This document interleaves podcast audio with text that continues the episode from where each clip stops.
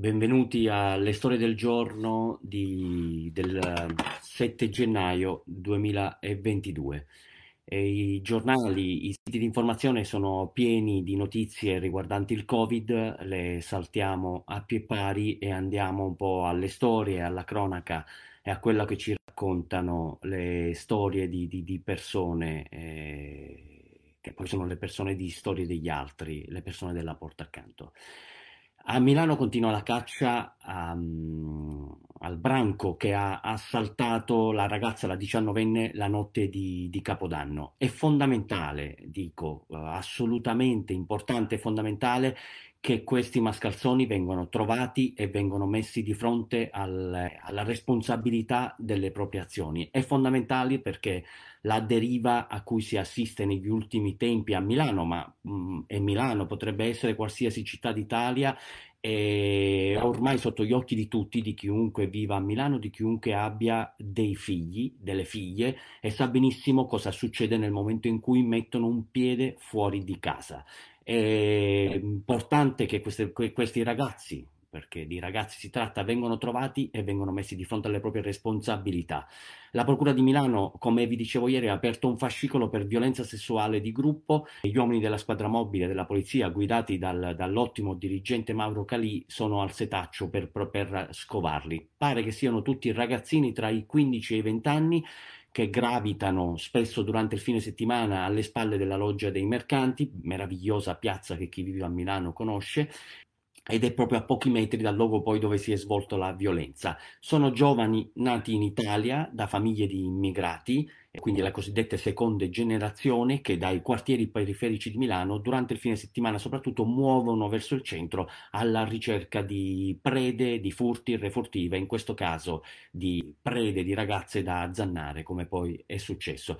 La ragazza, la diciannovenne, ehm, è rimasta scioccata da, da questo assalto che ha subito e ha raccontato parole sue, sembrava all'inizio sembrava che scherz- scherzassero eh, ma poi qualcuno mi ha strattonato con forza, si sono fatti violenti, ho pensato volessero rapinarmi e gli ho dato la borsa, ma non mi lasciavano, mi sono spaventato e ho iniziato a urlare. Speriamo che vengano catturati quanto prima e messi di fronte alle proprie responsabilità, così magari eh, forse eh, cresceranno loro o chi per loro. Intanto a Trieste eh, la, la, vicenda di Liliana, Lilli, la donna, il corpo, sembra, sembra, ripetiamo ancora non c'è l'ufficialità, ma ci sono eh, tutti i presupposti perché sia il corpo ritrovato sia proprio quello della donna scomparsa il 14 di eh, dicembre. Gli uomini eh, della squadra mobile, eh, coordinati dal procuratore De Nicolò, sono impegnati nelle ricerche attorno al luogo del ritrovamento. Da quello che sembra, e questo è un particolare importante, eh, ripetiamo, da quello che sembra, non da notizie ufficiali, pare che è, è difficile pensare che possano essere passati 20 giorni dalla morte, dai primi segni che ci sono sul corpo, anche se poi si aspetterà come dire, l'autopsia per avere una conferma ufficiale. Il corpo della donna eh, era in questi sacchi e il, um, il collo, uh, diciamo, stretto da due sacchetti di plastica, quelli utilizzati per mettere le verdure in frigo. Eh, sono stati trovati quindi legati al collo della donna. Eh, questo è un particolare, eh, da sempre dai primi rilievi, dalle prime osservazioni, non ci sarebbero segni di eh, strangolamento. Quindi diciamo può far pensare che il corpo della donna sia stato tenuto nascosto altrove e portato successivamente sul luogo del ritrovamento, ma questo diciamo adesso sarà importante capirlo perché da lì poi dipenderà eh, tutta un po' diciamo così la soluzione di, di, di, questo, di questo giallo. Eh, a Milano sempre la notte di Capodanno, altra piaga di cui eh, troppe persone eh, ormai, col, con la quale troppe persone ormai sono costrette a fare i conti, è quella che è successa a Martina Maccherone, una manager influencer che ha subito eh, un furto la notte di Capodanno nella sua casa. Come sappiamo nei giorni scorsi, lei ha pubblicato un video sul suo account Instagram nel quale mostra quattro donne ben vestite che escono indisturbate, si allontanano dal suo appartamento eh, Martina, il marito e le figlie erano fuori a festeggiare a casa di amici, stavano brindando all'anno nuovo e poi hanno trovato eh, questa sorpresa. Eh, le ladre hanno potuto agire indisturbate, pare che in un tempo di 30 minuti hanno svaligiato tutto. Racconta Martina che si sono tolti parecchie sfizi da donne, oltre a rubare contanti, gioielli, borse di brand molte famose e riconoscibili, hanno concluso facendo perfino un giro nel mio bagno, da cui hanno portato via il mio phon, la mia piastra, ma anche creme, profumi, rossetti. E non è tutto, perché a quanto pare le ladre poi si sono introdotte nella camera delle due gemelline, le piccole bambine, le figlie di Martina. Racconta Martina vedere i loro cassetti vuoti è la cosa che mi ha destabilizzato di più. Non c'era più nulla, nemmeno i biberon e nemmeno i portaciucci.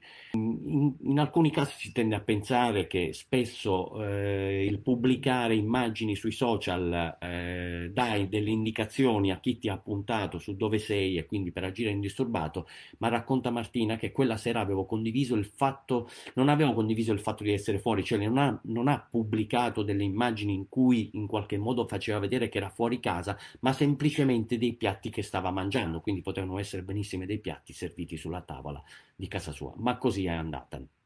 Altra storia arriva dalla Spagna. Gioacchino Gammino, un boss della mafia, è stato rintracciato eh, dopo eh, 20 vent'anni di latitanza, è stato rintracciato in Spagna. La prima cosa che ha detto agli, uomini delle forze dell'ordine quando sono andati ad arrestarle, ma come avete fatto a trovarmi? Non ho nemmeno mai chiamato la mia famiglia negli ultimi dieci anni. Come hanno fatto? Hanno fatto, lui era lì che gestiva un negozio di ortofrutta a Galapagar, una cittadina vicino a Madrid, e hanno fatto attraverso uh, Google Street View. Attraverso Google Street View gli uomini delle forze dell'ordine e della procura lo hanno rintracciato ed arrestato.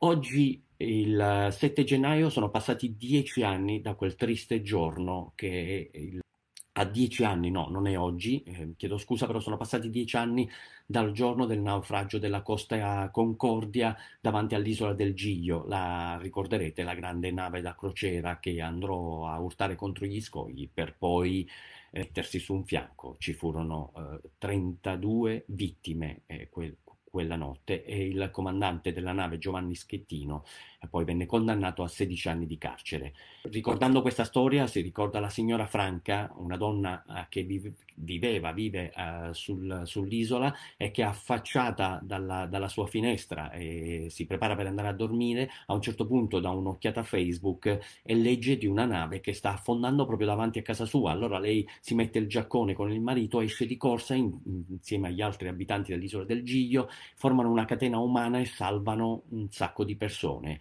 A un certo punto si gira e vede a terra il comandante e gli chiede: Ma, ma, ma scusi, ma lei non dovrebbe stare lassù sulla nave? E indica appunto la, la, la nave eh, da, da, dalla quale ancora stanno arrivando delle urla. E naturalmente la signora, come tutti gli abitanti dell'isola, sanno benissimo le leggi del mare che in qualche modo prima eh, le donne e i bambini, poi per ultimo il comandante della nave. Questa è la, la, stessa domanda che poi ci siamo fatti tutti, la stessa domanda che hanno fatto i magistrati al processo a Schettino. Eh, Schettino rispose alla signora che gli chiedeva eh, lei non dovrebbe stare lassù sulla nave, rispose che era lì perché era scivolato cadendo da una scialuppa di salvataggio e poi chiese se c'era un posto dove poteva andare a dormire. Questo è l'epilogo triste di quella vicenda.